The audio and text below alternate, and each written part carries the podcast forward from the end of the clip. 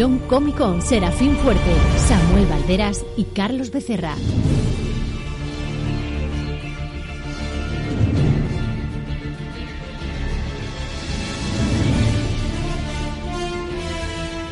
Bienvenidos comiqueros de este vasto multiverso a una nueva edición del magazine Viñeto Herciano Semanal. Bienvenidos a Nervión Comic Con.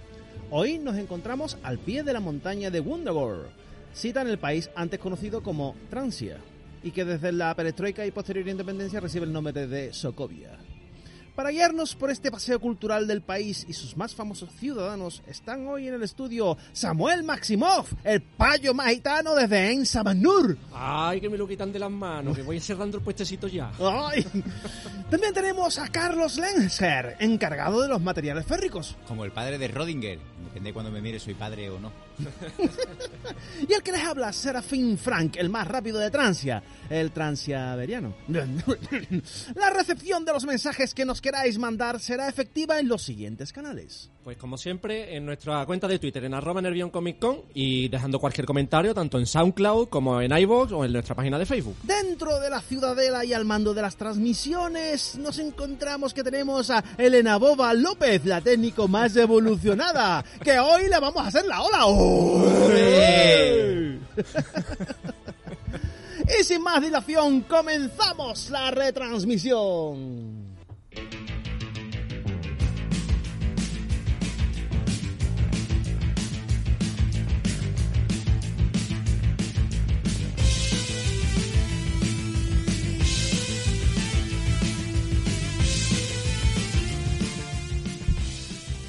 Bueno, pues volvemos un día más a la actualidad, rabiosa actualidad que tenemos en las manos y hoy vamos a dedicar un programa muy especial. ¿De qué va a ser el programa, Carlos? Hoy vamos a hablar de WandaVision. Ah, no, no, no, perdona. No, no, no, no, no, no, no.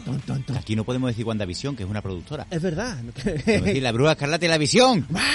La serie de Disney Plus que nos ha dado la vida a todos los frikis durante el Disney último Plus. mes y medio. Disney Plus. De- después de un año. Disney Plus por detrás, ¿qué? Vamos allá. Vamos allá. Vamos a dejar de, de pegarle punto- guantazo a colectivo. el punto. Pues eso. Y va- vamos haciendo un avisillo porque de primera parte del programa vamos a hablar de, del cómic, de los personajes, de todo lo habido y por haber, pero a partir de cierto momento del programa vamos a empezar una zona de alerta spoiler. Exacto. Porque nos vamos a desplayar y vamos a empezar a decir que el asesino es el mayordomo y cosas así. Así que cuidado, si no lo has visto, ni te acerques. Exacto, así que avisaremos con antelación para que sepáis que a partir de ese momento podéis iros al podcast de la semana pasada, por ejemplo. O, o, o, o poner la radio más bajita. Siga sonando y luego la ponéis más bajita, que no se escuche. Exacto. En fin, bueno, pues como hemos comentado, empezamos esta primera zona libre de spoilers. ¿Y qué podemos comentar? Para aquellos que no sepan de qué va La Bruja Escarlata y Visión, esa serie de, de la Disney. Pues si os parece, podemos empezar hablando de, de los personajes en los cómics. Por ¿Os ejemplo. parece? Sí, porque Vale. evidentemente, al ser de Marvel, ha salido de, de un tebeito. Exacto. Bueno, en este caso en concreto han salido de varios. Pa. Si yo, si yo te contara. Aquí tenemos un follón impresionante porque tenemos a la Bruja Escarlata por una parte que apareció por primera vez con su hermano Pietro en los cómics de la Patrulla X Correcto. hace muchísimo tiempo, en el 64 me parece que fue, ¿no? 67 creo. el número 4. En el número 4. En el 63. En el- O sea, bueno, era, pues, era el número 4, estaba en el año 63 todavía. Eran, eran dos mutantes que los cogían de la, de la Hermandad de Mutantes Diabólicos, donde se aliaban a Magneto para luchar contra la Patrulla X. Mm. Y claro, de momento no eran nadie, eran nada más que dos mutantillos al azar y tal. Pero llegado cierto momento, los coge el Capitán América y le dice que si os venís conmigo a los Vengadores. Pagando la cláusula de rescisión. Efectivamente. y como no eran malos del todo, dijeron, "Bah, bueno, pues venga, vamos. Porque la Bruja Escarlata no era mala del todo, ni Pietro tampoco, pero son... Cuando le han metido la pata, la han metido... Pero bien, ¿eh? La, la- la bruja siempre se tenía ese remordimiento dentro cuando Mente Maestra hacía sus cosas y Orsapo, Ay, he Magneto y... Ay, y se- ¿por qué hacéis esto? Ay, es que esto- eso está mal, amigo, eso está Pero mal. era, era curioso esa, esa, esa dicotomía que planteaba Stan Lee. El, grupo de malos, tú entiendes, bueno, que van a ser los malos, ¿no? Que van a Tenían con- principios, principios malos. Sí, pero que siempre, como dice Samu, desde el principio ella no, ni ella ni Pietro estaban muy conformes con toda la historia. Esa era la época en la que la bruja escarlata parecía la Virgen del Rocío. Porque tenía como una careta así alrededor de la cara, ¿no? Y le envolvía la carusa entera. Totalmente. Era, era, era muy curioso. Por su parte, la visión aparece mucho más adelante cuando un robot, que era Ultron, que lo inventó Haspin, inventa a su vez otro robot, que es la visión, que está mejor hecho que él, también lo digo, que vamos a ver. Etapa gloriosa de John Buscema en Los Vengadores. De John Buscema, sí, efectivamente. Y, y a partir de ahí, pues ya la visión empieza a tener un poquito de. Tiene las pautas mentales de- del hombre maravilla y empieza a tener un poquito más de fondo, de alma, se une a los Vengadores, él quiere ser bueno, quiere tener sentimientos y tal. Hasta que al señor Engelhardt y a Roy Thomas dicen, lo hacemos novio. y, y efectivamente, los hacen novio. ¿Cómo? ¿Por qué? ¿De qué manera? Pues todos nos preguntamos lo mismo, pero Bueno, aquella fue una época curiosa porque también eh, esa, esa doble boda en la que un robot se está casando con una bruja humana y por otro lado un ser místico se está casando con un árbol, pues... estamos, estamos hablando de los Kotati. Exacto, el, el espadachín que estaba muerto se apodera un Kotati de él y se casa con Mantis, Con que iba a ser la, la Madonna universal. Celestial. O Madre celestial, exactamente. O sea, eh, vamos, era- eh, Hay una parafilia importante, ¿eh? Aquello, te digo una cosa, aquello eran los 70, tío. Para que diga tú de libera- del liberalismo de ahora. Pero era ni pansexual ni historia, Claro, sexual, por ejemplo. Aquello era Woodstock. Allí había mucho LSD, porque dime tú a mí que es un robot. Que, que un poquito más para adelante en la historia, cuando, cuando ya se, se separan un poquito y John Byrne, John Byrne empieza a tener más protagonismo en los guiones y tal, y decir, no, John Byrne no es. No, no. Sigue siendo Engelhardt cuando que tienen dos hijos. Sí. Que llega un momento en el que tienen dos hijos. ¿Cómo? Era- era la- los hijos le vienen en la limitada, ella se queda embarazada en la serie sí, sí, sí. limitada. La que- bruja escarlata televisión. Efectivamente, que se llama como la, como la, como la serie, que además eh, dentro de dos meses Panini va a reeditar esos cómics en un tomito, muy bonito. Pero yo creo que todo el mundo se preguntó lo mismo. ¿Esto cómo ha pasado? Sí, bueno, esto es como lo de Superman y Lois Lane, como lo de la cosa con Alicia Masters, en fin. Ahondar en el Superman y. Lois Lane podía tener algo de lógica. No sé. ¿Y lo de la cosa con Alicia Masters? ¿Eh? En lo- Mallrats dan, un, dan una explicación ey. de por qué no puede pasar lo de Superman y los Ah, Lane. sí, sí, Vale. efectivamente. Lo da Stan Lee. Efectivamente. No, no, lo, lo da, lo da el chaval. ¿Brody? Sí, ¿El lo Brody? da Brody. Sí, pues nada, os recomendamos, si no habéis visto nunca la película Malrats, Malrats, eh, por favor, si sois frikis del mundo y lo habéis visto, hay que verla. Yo continúo, ¿eh? Hasta que me paréis. dale, dale. Pues resulta que tienen dos niños. Un poquito más adelante... Yo, sí, yo creo que hay algunos detallitos que deberían Sí, de dejar para después y saltárnoslo. Vale. Para relacionarlo un poco con la serie, lo digo Vale. por si Bueno. por si lo veis mejor. Sí. Vale, vale, me parece bien. Eh, yo sí quería decir que, o, o puntualizar que, que, eh, aunque nacieran como mutantes dentro de los- la colección mutante, después, eh, la- la- estoy, estoy hablando de la Bruja Escarlata, muy pronto pasa a los Vengadores.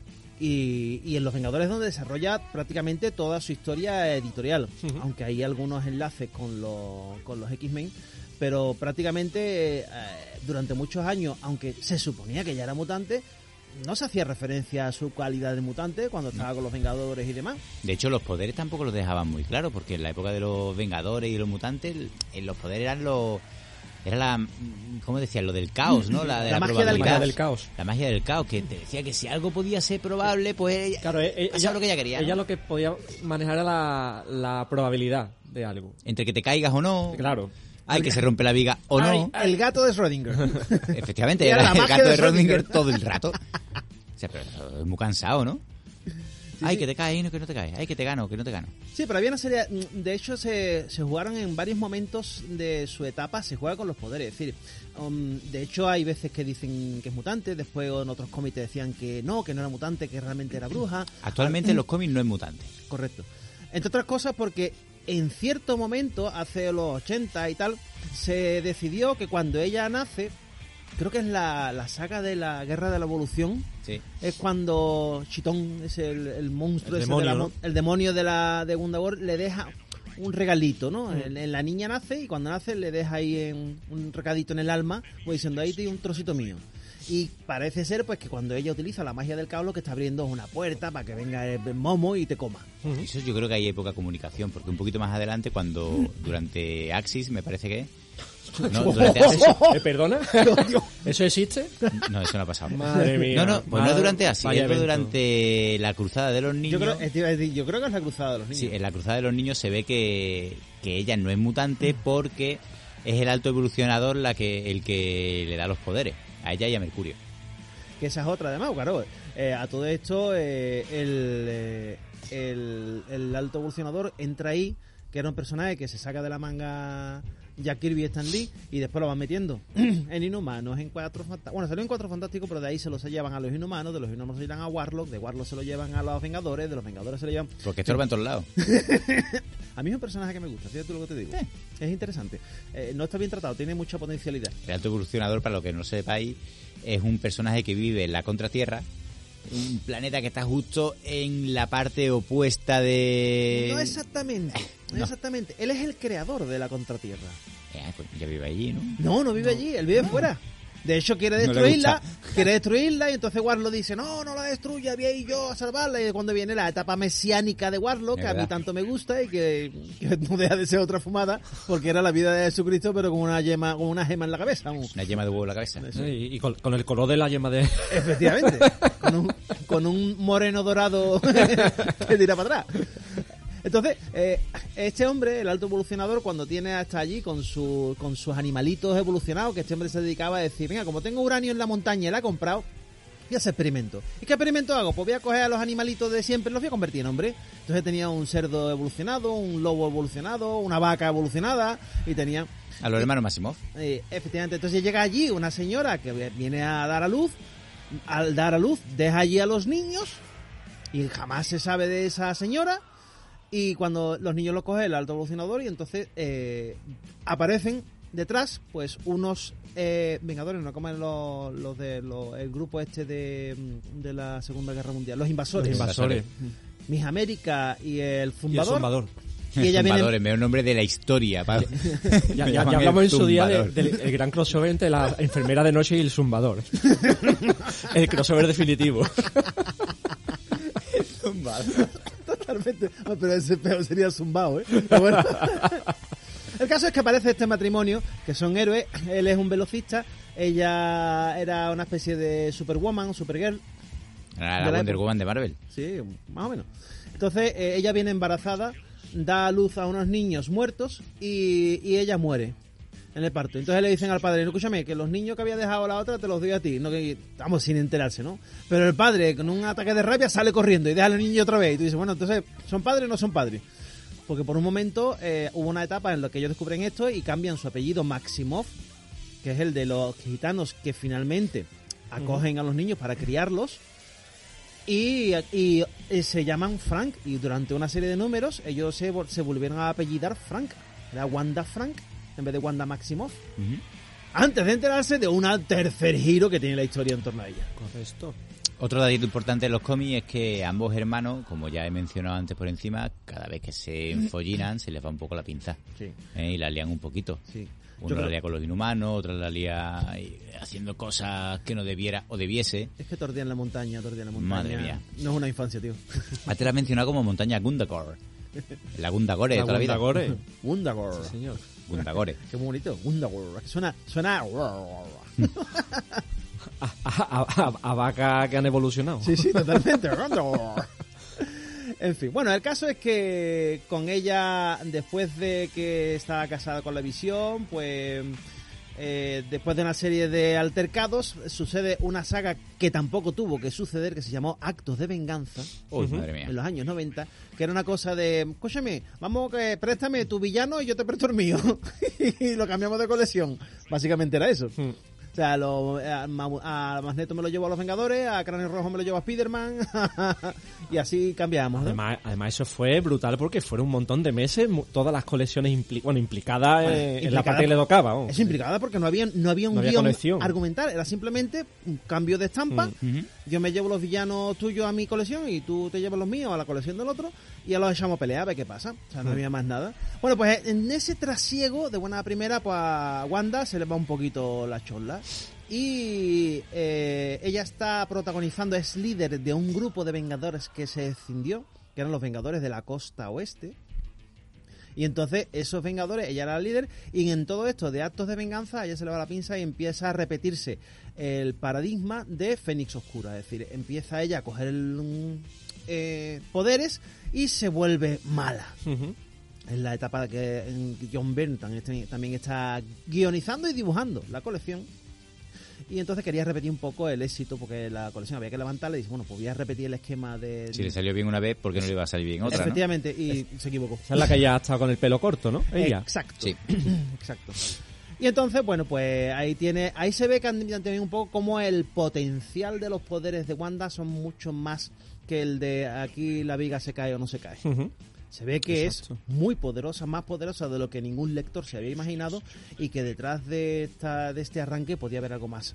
Lo que pasa es que John Byrne deja la colección y lo deja todo en agua y le toca a otro cerrarla y, y dejaron aquello olvidado, ¿no? Como tantas cosas. Y, y la historia de Wanda y de Visión pues va un poco así, ¿no? Llega un autor con ideas, quiere hacer algo grande, se le acaban las oportunidades, lo echan o se van y todo vuelve a no pasar nada y a recuperar lo anterior.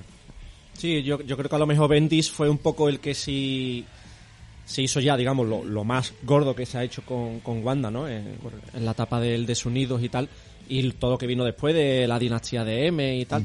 Y yo creo que Bendis sí fue a, a lo mejor el autor que sí empezó y cerró un poco un ciclo, por llamarlo así, con, con esta Wanda ya to- to- totalmente perturbada. Es que, además, es que desde lo, desde lo que hemos contado de los Vengadores de la Costa Oeste hasta Bendis, lo único que ocurre relevante son los números de George Pérez. Con el Claro, Héroes con. Return, con Kurt Busiek, Qué delicia. Que está muy bien, está muy bien tratado el personaje, pero que tampoco le aportaba nada. No, no, Nada, nada. De- digo delicia la, la colección en Claro, sí. la colección sí era muy entretenida, los personajes interactuaban muy bien y tal. Tú ves también una, una, una interacción importante, poderosa. Ves ahí que ya pues el, el papel de Simon Williams, que eran las, de quien eran las pautas mentales de la visión. Hay una interacción ahí curiosa, un trío amoroso entre Simon Williams, la visión y ella. Pero tampoco termina de acabar en ninguna historia. Todo muy light, muy, muy suavón y muy... Pero con estos personajes, tanto con Mercurio como con Wanda, les ha pasado en la editorial continuamente lo mismo. No se deciden. Son completamente buenos, son completamente malos, son... ¿Sabes? Cada vez que deciden... Hubo una época durante Diezmado en la que Pietro Massimov era, era escoria, era Sí, sí, lo sí, más malo del mundo. lo peor del mundo. Robando Hombre. las nieblas terrígenas. Mm. Claro. Y digamos que, que hasta a su hija le... Lo repudia. la lo repudia porque es que le hacía daño Hmm. y ya, ya no es malo. Ya No. de repente. Lo que pasa es que si, si, si nos quejamos con que durante tantísimos años de historia no han sabido hacer buenas historias tanto con, con Wanda, con Visión, con Mercurio ya es caso aparte. Bueno, de Mercurio es peor todavía. Sí, sí, sí. sí, Mercurio bueno. es que cae gordo como personaje desde Mm. los años 60. Sí. Es que además yo creo que, que ahí que hicieron hacer un poco con los hermanos, con esto del poli bueno, poli malo, Hmm. y no, no resultó, no resultó, porque Mercurio era un antihéroe tipo Namor. O sea, era el, pe- el personaje que no aguanta a nadie, que va eh, mm, Sí. incordiando, por no decir tocando las Sí, esferas. sí, sí, sí. Siempre A to- enfurruñado, Sí, siempre. enfurruñado. En No papa frita. no se lleva bien con los Vengadores, no se lleva bien con los mutantes, no se lleva bien con su padre, no se lleva bien con su hermana, no se lleva bien con su mujer, no se lleva bien con los inhumanos, no se lleva bien... con nadie. Y chiquillo, todo el día enfollinado. dos días. De dos días. verdad, tío. Relájate un poquito con lo rápido que vas a todos lados. Lo cierto y verdad es que, que efectivamente la historia de, los de los hermanos pues es, es compleja, eh, eh, es diversa, pero este aquí que, y creo que ya podíamos dar un poco el salto a la serie, para una serie de nueve episodios creo que han sabido captar muy bien lo poco bueno que había en tanto cómic disperso. Sí. Hombre, al, al haber poco bueno también lo tiene más fácil. pero, pero sí es, ver- es verdad que a- apoyando lo que has dicho, el, ya de por sí el, el personaje en el, en el universo Marvel cinematográfico también había dejado ahí pildoritas de sí. mm, obviamente no era mutante por temas de derechos en su momento con Fox y toda esta pesca. Pero bueno, dejando aparte todo ese lado, los poderes de Wanda, desde el momento en que aparece que, bueno, han sido, han sido manipulados por la gema de, de la mente, por parte de Hydra, por lo cual son mutados. Y. Pero sabes, tú sabes que mm, mueve cosas, que controla, que es capaz de levantar Que tiene telepatía. esa- son cosas así un poco superfluas. Eh, es más, cuando siempre se ha preguntado antes de Endgame que es que cuál era el vengador más poderoso dentro de- del MCU, siempre se decía que era la Capitana Marvel. A ver, también con razón, ¿no? Desde que la presentaron y todo esto, que, que es más binaria que Capitana Marvel, pero Sí. que es lo que digo siempre. Es cierto. Pero ya cuando anunciaron WandaVision, bueno, y ya en la propia Endgame, en la que se veía a Wanda repartir leña marismeña, y si tú, ostras, esto no lo he visto yo previamente. Esto ya me coge un poquito en fuera de juego. Y con WandaVision ya íbamos nosotros un poco preparados a decir, a ver si son capaces de dar ese saltito de convertir a Wanda en lo que nosotros conocemos eh, de los cómics, que es una tía mega poderosa, por no decir la más poderosa, y con su toquecillo ya dado en la cabeza. Loca como una castaña. Claro, es que ese es el tema. Entonces con WandaVision un poco lo que esperábamos los que los que habíamos leído ya los era eh, intentar llegar a ver esta parte, ¿no? Y, y es- y es cierto que, que captan muy bien eh, el espíritu que hay que existía por lo menos en los 70, lo que le quieren hicieron influir, imbuir a la pareja de mm, protagonista, a la bruja y, a la, y a la visión. Eh, lo consiguen muy bien. Tú ves química entre los dos personajes, tú ves una interacción importante, tú ves una dedicación, a pesar de que la visión era un androide sin sentimientos, pero bueno, eh, los Vengadores se enamoran de ella, se casan, tienen una relación sentimental importante. Todo eso lo, lo captan sin dejar de ser ese elemento androide frío que no termina de, de captar. Es un poco como Sheldon, ¿no? Que no coge Sí. las ironías, ¿no? Del Sí, tema, ¿no? y, y- y lo sabe. Y le, y, y le, y le duele. Dentro de cosas le, le- le duele no llegar a, eso, a esos niveles. Quiere ser más humano. Claro. Sí, sí, sí. Y entonces, en ese sentido está, eh, yo creo que la, la serie consigue llegar, consigue captar, consigue captar eh, ese, ese espíritu, aparte de los, de los miles de detalles que ya comentaremos en la hora sin spoiler, eh, de para los lectores. Porque a mí lo que sí me ha sorprendido gratamente de la serie es la cantidad de huevos de Pascua, entre comillas, que hay para los lectores, para los que llevamos todos estos años sufriendo eh, escarceos, miniseries, eh, mm, eh, eh, apariciones esporádicas en colecciones y tal, que sí conocíamos todo eso y de pronto nos encontramos con toda una serie de regalitos en escenas y tal que yo creo que han hecho la delicia de los que hemos leído los cómics que se escapaban para los que vienen de la, de la- del apartado cinematográfico de los que vienen de ver las películas de los Vengadores en cine pero que eran era un regalo importante Bueno, yo la verdad, para los que no, para los que también siguen los cómics y los que han visto las películas y tal, también siguen siendo, la mayoría de mí se me escapaban. Yo era, era una rutina, siempre cuando terminaba el capítulo, yo hablaba con Samu. Decía, que se me ha escapado. Y ahora empezaba a mandarme fotos de detallitos que yo no me había dado cuenta. En esta esquina había una escultura que simbolizaba esto, aquí en este dibujito aparecía esto, la forma de esto es esto. Madre mía. Sí, Pero- no, hay- es, que, es que yo, el- además, yo creo que es lo que iba a decir Tito, mm, se nos escapaba a todos. O Sí, sea, mi, efectivamente. enter, mi enter quería que los veía todos en el capítulo porque entonces tú no has disfrutado el capítulo. el capítulo, Claro. efectivamente. Ese es el tema. O sea, yo, yo desde hace muchos años, y, y los tres lo sabemos, y los tres creo que hacemos lo mismo, yo cuando voy a ver una película de lo que sea, yo voy a disfrutarla. Que si me doy cuenta durante la película de algo, hostia, pues eso que me llevo. correcto Ya después tendré tiempo de en internet, de volver a ver esa película, de esa serie, de ese capítulo, lo que sea. Y, de, y de ya disfrutarlo por segunda vez y más, y más escudri- escudriñando más Totalmente. todo este tema. Y además es que, eh, que después hay una fuente de, en internet que efectivamente hay gente que es que disecciona fotograma por fotograma los episodios y, y ahora hablaremos de todas esas de todas esas historias en las que te cuentan cosas que realmente no has visto porque es que mm, duran un microsegundo. Mm. Y entonces mm, lo que se trata es que eh, disfrutemos de los episodios, disfrutemos de todo y como bien dice Samu, si en el momento, en ese momento has cogido una, decir, ¡ay, qué guay! ¡Qué maravilla! Y después ya tendrás tiempo de, Claro. de rescatar todo lo demás, ¿no? Claro, claro. Así es. En fin. Bueno, eh, decir que, como dijo Carlos, la serie se iba a llamar WandaVision, pero no pudo ser porque existe una productora cinematográfica con ese mismo nombre. Y dijeron, eh, date, como le ponga ese nombre, yo cobro. Y dijo Marvel, mira, bueno, vale, mejor, bueno, Disney. Dijo, mejor pues, vamos a cambiarle a Bruja Escarlata y Visión. Disney nos ha hecho rica dándole cosas a los demás. Efectivamente. Y, pero era muy, era muy chulo, lo de WandaVision era, un- era, un- era un gancho. hecho, es tenía que- mucho sentido. Es que es perfecto para la serie. Claro. es que de, de ahí mm, no entiendo que la gente siga preguntando en internet si va a haber una segunda temporada de WandaVision. Mm, No lo entiendo. Si todo lo que simbolizaba tanto el título como la temática de la serie, que ahora entraremos con los spoilers, ya no tiene ningún sentido. Claro. O sea, no puedes hacer un WandaVision segunda temporada. No, De no. hecho, de hecho, para los más avispados o los más avezados de la clase, entenderán que es lógico que no haya una segunda temporada y ahora explicaremos por qué. En fin. ¿Algo más en el terreno sin spoiler? Eh, no, si, quiere, si queréis que comentemos por encima qué nos ha parecido a los tres, porque creo que es lo mismo. Va a ser la misma opinión. Pues Antes tú. de empezar ya O empieza tú. Yo, pues nada, yo, yo obviamente lo, lo he- lo he flipado desde el minuto uno, eh, porque mm, pese a, la- a las críticas que tuvo los primeros episodios, por las cosas que ya comentaremos ahora, eh, yo creo que todos sabíamos más o menos de qué iba el tema, íbamos más preparados que otra cosa, y, y en general cómo ha evolucionado tanto los personajes, la trama, el cómo lo deja todo para el futuro del universo Marvel cinematográfico, yo me lo he pasado pipa y sobre todo semana a semana, que nos ha dado lugar a comentar, a buscar, a escudriñar, a, a- a dialogar, a tomarte cerveza. Bueno, cervecita no porque no se puede salir mucho, pero. Pero, hombre, que eso mola, tío, que la fórmula Netflix de toma. Es ahí hemos- tiene todos hemos- los episodios del Hemos vuelto a descubrir que semana a semana también se disfrutan las claro. series. Claro, es que se disfruta mucho más porque puedes comentarlo. Mm.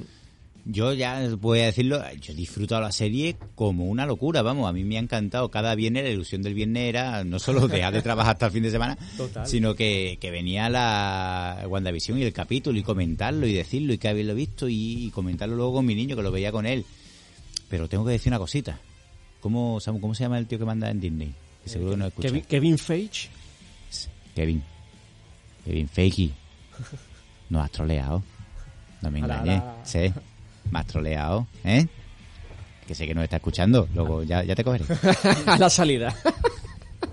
En fin, bueno, yo estoy en la misma línea, sí me ha encantado y lo he disfrutado muchísimo y, y yo creo que, que sí, que gusto, para gusto pues colores, y, pero bueno, en fin. Bueno, pues si os parece, cambiamos el tercio, nos vamos a la segunda sección. Atención, sección con spoilers. Spoiler alert.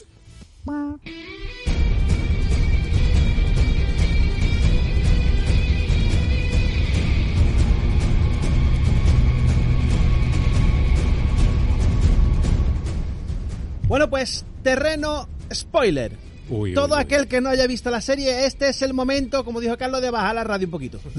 Uy, uy, uy, uy, uy. Cuando aparece Luke Skywalker. No. Hay que ver, hay que ver. Bueno, pues empezamos con la serie y podemos empezar ya con la, con la- digamos, la- las críticas principales eran esos dos primeros episodios que nadie entendía. Bueno, esto qué es una serie antigua, aquí esto en blanco y negro. Eh, Ahí es de, donde se baja la gente. ¿eh? de risa, esto qué es, esto no, esto no es Marvel, esto es, uh, están equivocados, esto que de eso hemos leído en Twitter. Sí, sí, mucho. A patar. Vamos, en Twitter y en WhatsApp, que yo, yo tengo un testimonio de un gran amigo mío que me dijo, lo he quitado a los 10 minutos del primer capítulo. Y no vio hasta el cuarto, que ya le dije, mira, venlo ya, porque ya es cuando te va a gustar. Que está haciendo el payaso. Pero, pero que había gente que literalmente dijo, ¿esto qué es? Eh, y lo quitó. Viendo allí la sitcom en blanco y negro con chistes que ya no hacen gracia. y... Pero es, cu- es curioso, es curioso como, como de primera hora mm, yo no me la quiero dar de más conocimiento de na- que nadie ni nada, pero es cierto que mm, tal como empieza la serie, yo entendía perfectamente que lo que estaba sucediendo era una cosa fuera de lo normal y que obedecía a algún patrón de algo. Alguien estaba haciendo algo Claro, distinto. Lo que no sabe es quién está haciendo qué. Claro, pero, pero yo, no- yo no voy ya ni siquiera a eso. Ya es, llevas 11 años disfrutando de películas de Marvel en el cine y de verdad no sabes que esto va a tener un motivo, el que sea. Sí, Pa- sí. pa- para cara digas, no, es que después de 11 años esto no, va- no vale un pimiento. Y Tío, si no, es que la has visto en el tráiler, tío. El- beneficio de la duda, ¿sabes? ¿sabes? Cuando en el tráiler se ha visto eso. Sabía que había zonas que había episodios que eran en blanco y negro y episodios que eran en color. Y Hmm. se ha visto en el tráiler, se ha visto acción real. Pero a mí lo de... A mí el, el esmero que se le ha dado a que en cada capítulo sea la serie de, de una década diferente, con la iluminación, con los planos, con los chistes, con el vestuario, Y los decorados que eran los mismos que las series que homenajeaban. pero los mismos literalmente. Y además, y además repitiendo gags, que era eh, lo interesante. A mí lo que me sorprendía Mm. de. Yo, por ejemplo, seguía una, una de las cuentas que seguía en Twitter que analizaba estos episodios, que me imagino que él cogería datos de otras series, pero bueno, en este caso yo lo leía de Mr. Freaky.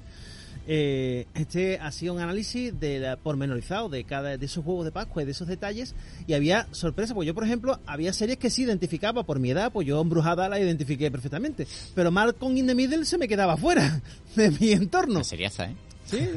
Era, y era curiosísimo cómo eh, yo sabía que de, alguna forma, pues sí mm, respondía a una serie o, es- o esos homenajes que se hicieron a The Office y a Modern Family. Y, es decir, que mm, tenía ese doble encanto de tú decir. mm, identificar la serie, saber que está repitiendo una serie de gags, pero que obedecen, porque incluso dentro de los gags, pues tú veías eh, que Visión tenía que esconderse, que había personajes que aparecían y que hacían un papel muy raro, con Mm. lo cual algo estaba pasando. Es decir, que Que ahí había algo, pero mira, el, incluso el detalle de- del tamaño de la pantalla a mí me volvía loco. Eso es brutal. A mí que cuando salía la serie en blanco y negro tuviera una anchura de pantalla y que cuando salga la imagen real sal- se expanda la pantalla La porque está en el mundo real y Sí, es que sí. ya te está, está haciendo un metalenguaje Sí. El, el final Brutal. del episodio 3, que, que es cuando ocurre Sí. eso, que es cuando Mónica sale de, de Sí. Westview y hace la pantalla y se pone en panorámico, habéis los pelos de punta. Claro. Y, y ya no es panorámico, es que cambia la textura de la imagen, que cambia todo. y ahí ya dices tú ahora, ahora, ahora, Mm. ahora. Ahora es cuando va a ocurrir todo. Mm. Y efectivamente, ahí es cuando se lía. Mm. Sí, sí.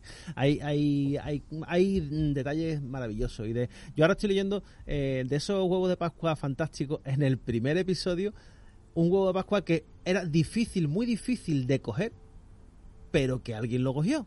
Y es que el jefe de la visión, y ya entramos en terreno directamente a saco en, en detalles Ujú. escabrosos, el jefe de la, de la visión en la serie, el señor Calvito con las gafas. El que, señor Hurt. Sí, era el señor Hart. En honor a Steve Englehart. Anda. Es curioso. Es una, es una, tontería y es a lo que iba, ¿no? Eh, son detalles que los que vienen del cine, los que vienen, los que creen que la Bruja Escarlata nació en Sokovia, porque así lo ha establecido Marvel en las películas y demás, eh, no van a coger nunca.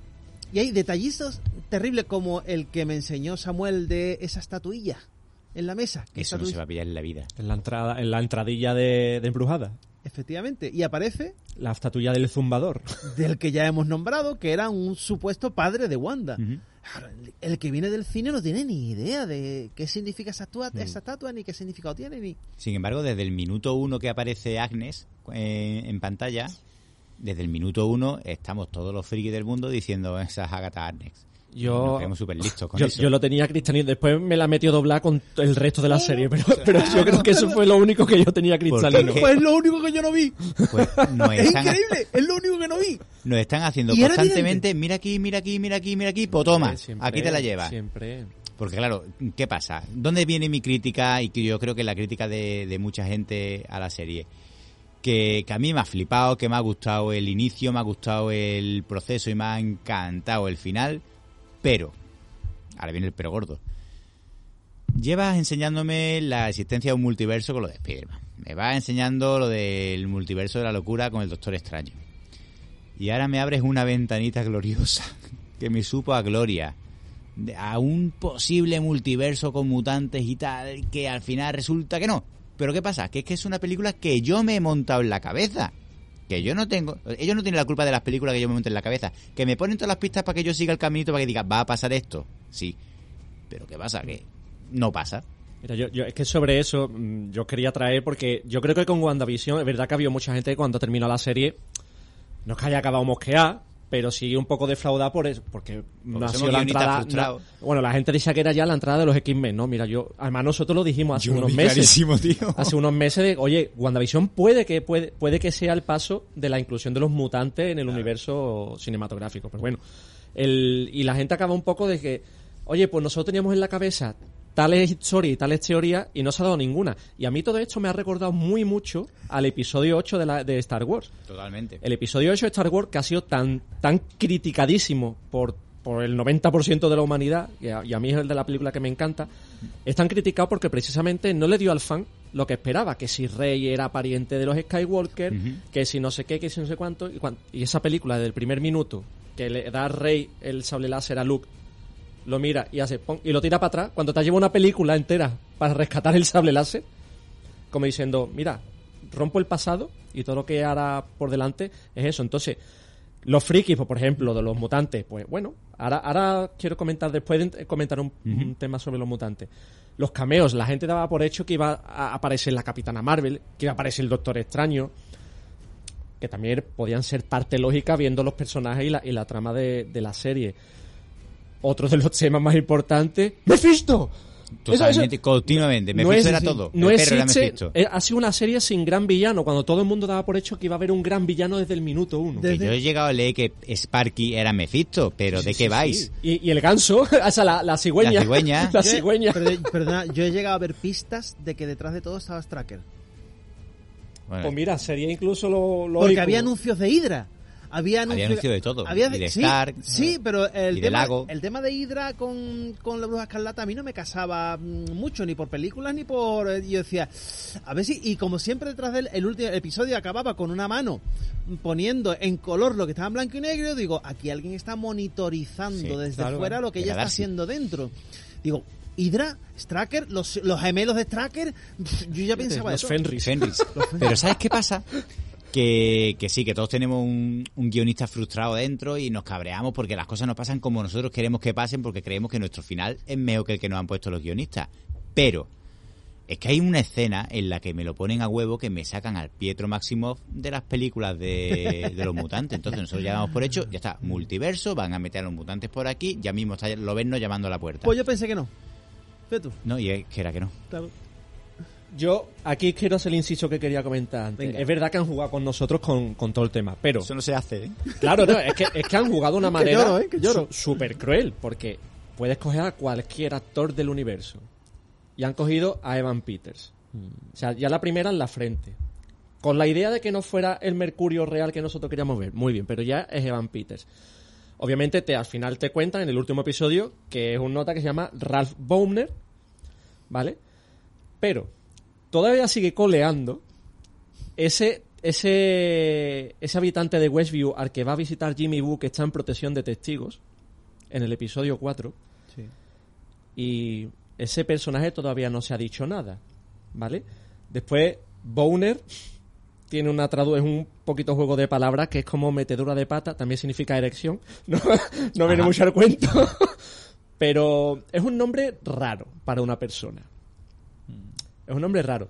Que obviamente a lo mejor esto no significa nada y es otra paja mental que yo me estoy haciendo No, desde que lo vi, ¿vale? Y Pero después, y después cuidadito también con las inclusiones de franquicias que antes no tenía Disney y que ahora tiene. Claro, por Porque eso. yo, ¿cuánto tiempo yo voy criticando yo que el Spider-Man del cine no es mi Spider-Man? ¿Por qué? ¿Pero por qué no entró antes? Porque evidentemente Disney no tenía la, No, la tenía franquicia, no, te- no tenía los derechos. Entonces cuando llega, tú ya tienes montado todo tu universo vengador, tu historia, entonces tú metes a Spider-Man con calzador. ¿Y cómo lo metes? Como el ahijado de Tony Stark, como el mini yo.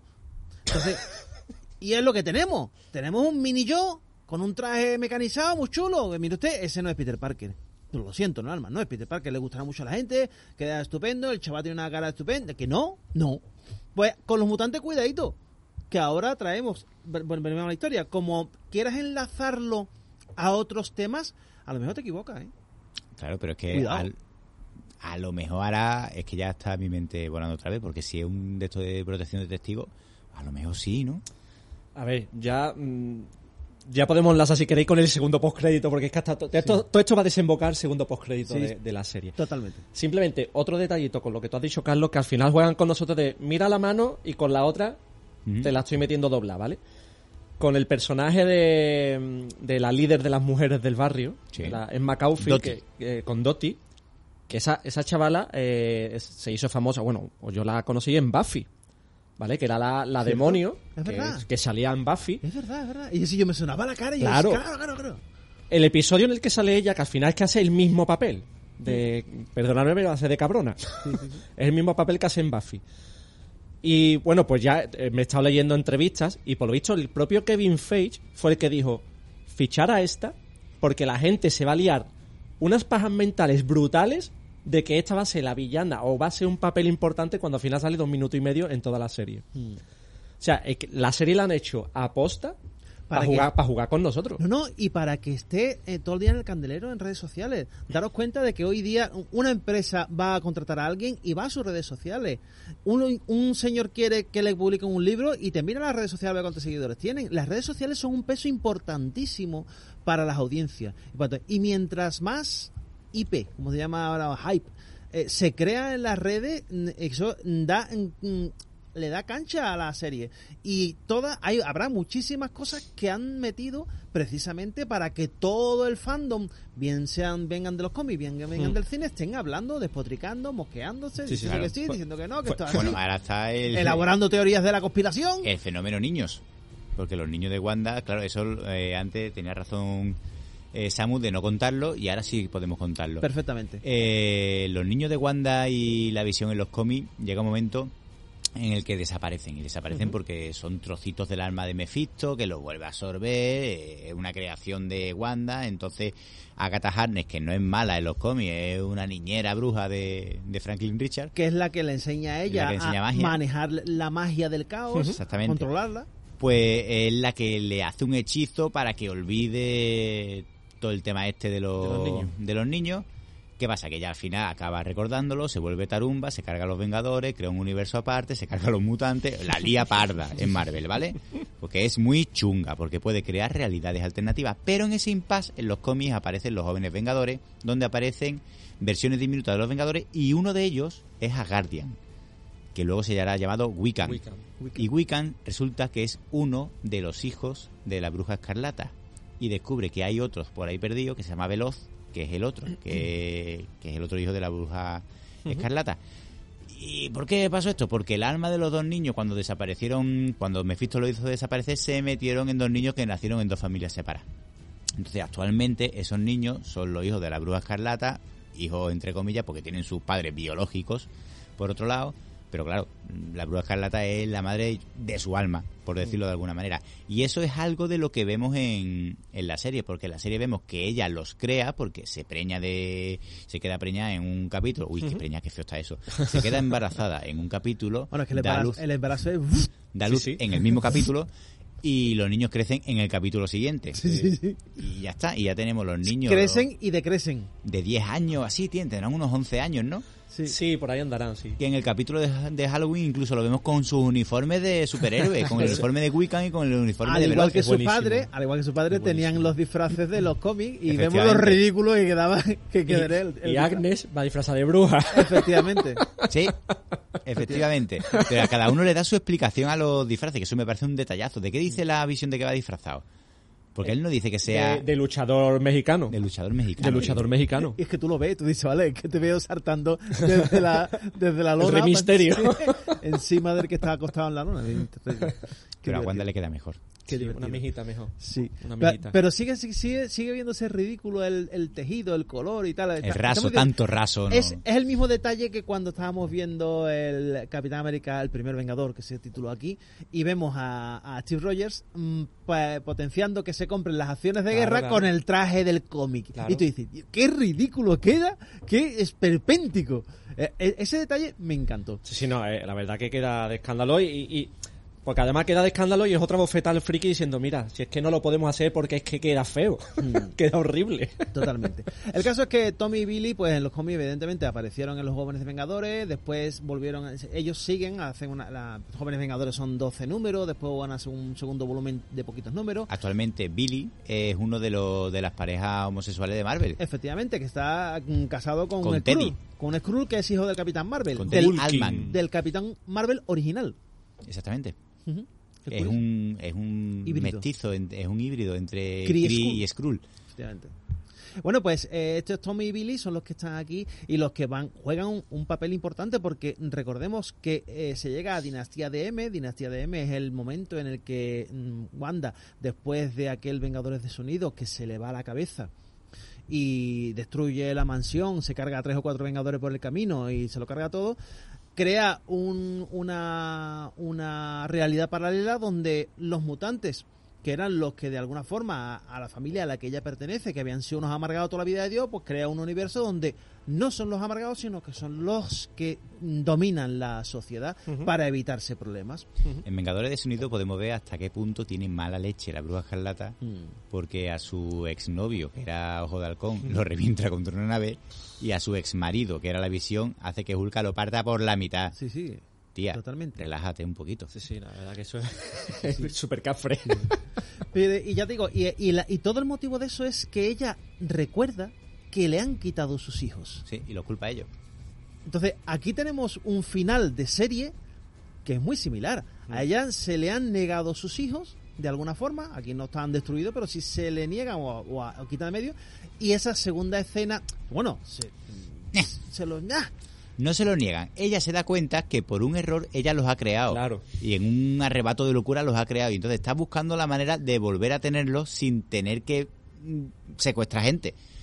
Claro, sin tener que crear esa realidad ficticia de, We- Sí, bueno, de sin, Westview. embargo, Westview. sin embargo, vuelve a recurrir a, un, a una escena mm, que retrotrae a los cómics, que es esa segunda escena postcrédito donde ella está en la casa tan feliz y contenta y en el reflejo del espejo está ella misma vestida de bruja escarlata hojeando un libro que habíamos visto en la serie de televisión, para aquellos que sigan solamente la serie, habíamos visto ya en la serie Agentes de S.H.I.E.L.D., que era el Dark Hole. A ver, salió en Agente de Y Shield. hombre, tuvo una temporada entera. Y en Runaways. Y en Runaways. La serie de Runaways también, la tercera temporada también salió. ¿Es verdad?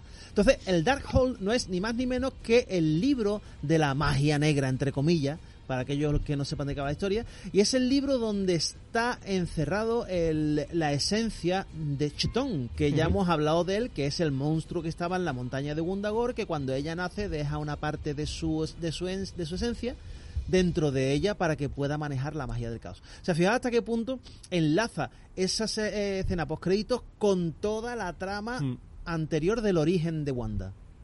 Yo, no, eh, yo es que, ya en- entrando más al detalle, porque la escena dura un minuto y tiene muchísimo, muchísimo, muchísimo significado por, por detrás, a- obviamente lo de los niños, ¿no? Porque esto implica muchísimas cosas. Sí. En el momento en que, eh, porque bueno, la, la secuencia es, hay un plano aéreo, ¿no? Por, un, por una zona de montaña súper preciosa, llega a una cabaña en la que está ella tomándose un- una infusión, entra dentro de la cabaña, la cámara la sigue, entra en otra habitación donde está eh, ese, ese plano astral, no, eh, no me sale la palabra. Cenital. No, no, el, bueno, ella en, en forma astral, Sí. Ah, eh, claro. aprendiendo el aprendiendo los conjuros del Darkhold. Justo cuando la cámara gira y aparece ese, ese plano astral, se escuchan los, la- los acordes del, del tema del Doctor Extraño, que es nuestra sintonía, valga de- ya por delante, pero se escuchan los, los, los acordes del Doctor Extraño, con lo cual ya te están enlazando primero con Doctor Extraño y la locura del multiverso. Pero ahora yo os quiero preguntar, porque esto ha sido algo que yo he estado debatiendo ahí con mis hermanos y tal. Hasta la fecha, el único que po- habíamos visto que podía hacer esto era el propio Doctor Extraño, pero cuando lo hacía él, o estaba dormido o se quedaba un poco así catacroker, mientras que su espíritu por ahí. Aquí estamos viendo a Wanda en cuerpo presente tomando un té y aparte su forma astral aprendiendo. Es decir, creo que te están demostrando que ahora mismo es más poderosa que Stephen Extraño Totalmente. que no tiene control sobre ello, eso ya es otra cosa, pero es que te están poniendo unas bases ahí muy potentes. ¿eh? Pero aprendiendo. Pero volvemos, volvemos a los cómics, volvemos, eh, eh, vuelve a ser una referencia importante que suenen la- la- las notas de la sintonía de la música de Doctor Extraño. Recordemos que quien, quien hace uno de los intervinientes en deshacer, deshacer eh, ese embarazo místico que tienen los cómics de los niños es el Doctor Extraño, ni más ni menos. Es que en los cómics eh, a ella la ponen siempre como perpetradora de la magia del caos porque está continuamente desequilibrando el mundo mágico y es muy peligrosa. Eso en el mundo mágico, el mundo mágico tiene un coste y es algo que no- en el Doctor Extraño le están continuamente poniendo como base que la magia tiene un coste y que todo cuesta muchísimo y que ella lo hace de manera natural y sin ningún tipo de coste y que eso desequilibra completamente el mundo mágico y que es muy peligroso. Crea realidades. Mm. Ella puede alterar la realidad como quiera. Entonces, si esto van a ser las bases para hacer posiblemente de Wanda una villana, pues me encantaría, pero ¿qué quiere que le diga? Kevin, no me creo nada de ti. Farso. que eres un farso. Mira, el, el- el propio, la propia guionista de la serie, la Jack Schaffer, eh, ha dicho que ha querido jugar con nosotros como se jugó con la audiencia con el mandarín en Iron Man 3. Que te están presentando ahí algo Interesante. Y al final dice tú, pues toma. Pues también es un punto que a algunos nos encantó, pero hay gente que lo odia. que lo esa odia, lo película odia a muerte, lo odia a muerte, sí, sí, O sea, pero es el motivo para que la gente odie esa película. Pero lo que hemos dicho tantas veces durante estos dos meses que ha durado la serie, el- es que WandaVision ha sido el producto más arriesgado que ha hecho Marvel Studios a día de hoy, Sí. pero con muchísimas diferencias. Pero arriesgado yo creo que, mm, eh, a pesar de las críticas, con éxito. Sí, sí, sí, sí, sí, por Le ha, pas- supuesto. le ha- ha repetido la jugada de Guardianes de la Galaxia y le ha salido redonda. Pero era, era un experimento completamente. Era en televisión, era una serie, era una serie semanal, que por cierto, se tenía que haber estrenado después de Faki. Sí. Mm. Sin embargo, se estrenó antes. Tenía- Para los que no lo sepan, Faki es la manera que tengo yo de llamar a de Falcon a... Y a Soldado de- Invierno. El, Soldado de Invierno. el halcón y el soldado de invierno. Que sí, sí, con todo lo de la pandemia cambió porque tenía que haberse estrenado Viuda Negra, eh, creo que Los Eternos, después eh, Halcón y, los, y, y Soldado de Invierno y ¿Qué? después ¿Qué? WandaVision. ¿Qué serie? Faki. Ah. Pero sí, sí, pero al final vemos que incluso la propia Marvel Studios sabe cómo repartir su- sus propios elementos sin que sin que cambie mucho la cosa. En fin. Bueno, pues se nos ha acabado el tiempo del programa. Tenemos que comentar mil cosas, mil cosas, pero no nos da tiempo más. No da tiempo más, porque el tiempo en radio es el que es. Samuel Maximov, Pues nada, me voy a poner otra vez el mercadillo. Venirse que me lo quitan de las manos. Carlos Densger Pues me voy con mi hierro y mi chatarra. y Serafín Frank les hablaron de WandaVision y de muchas cosas más. Así que la semana que viene seguimos por aquí en Sevilla Fútbol Club Radio en el 91.6. Y no olviden supervitaminarse y mineralizarse.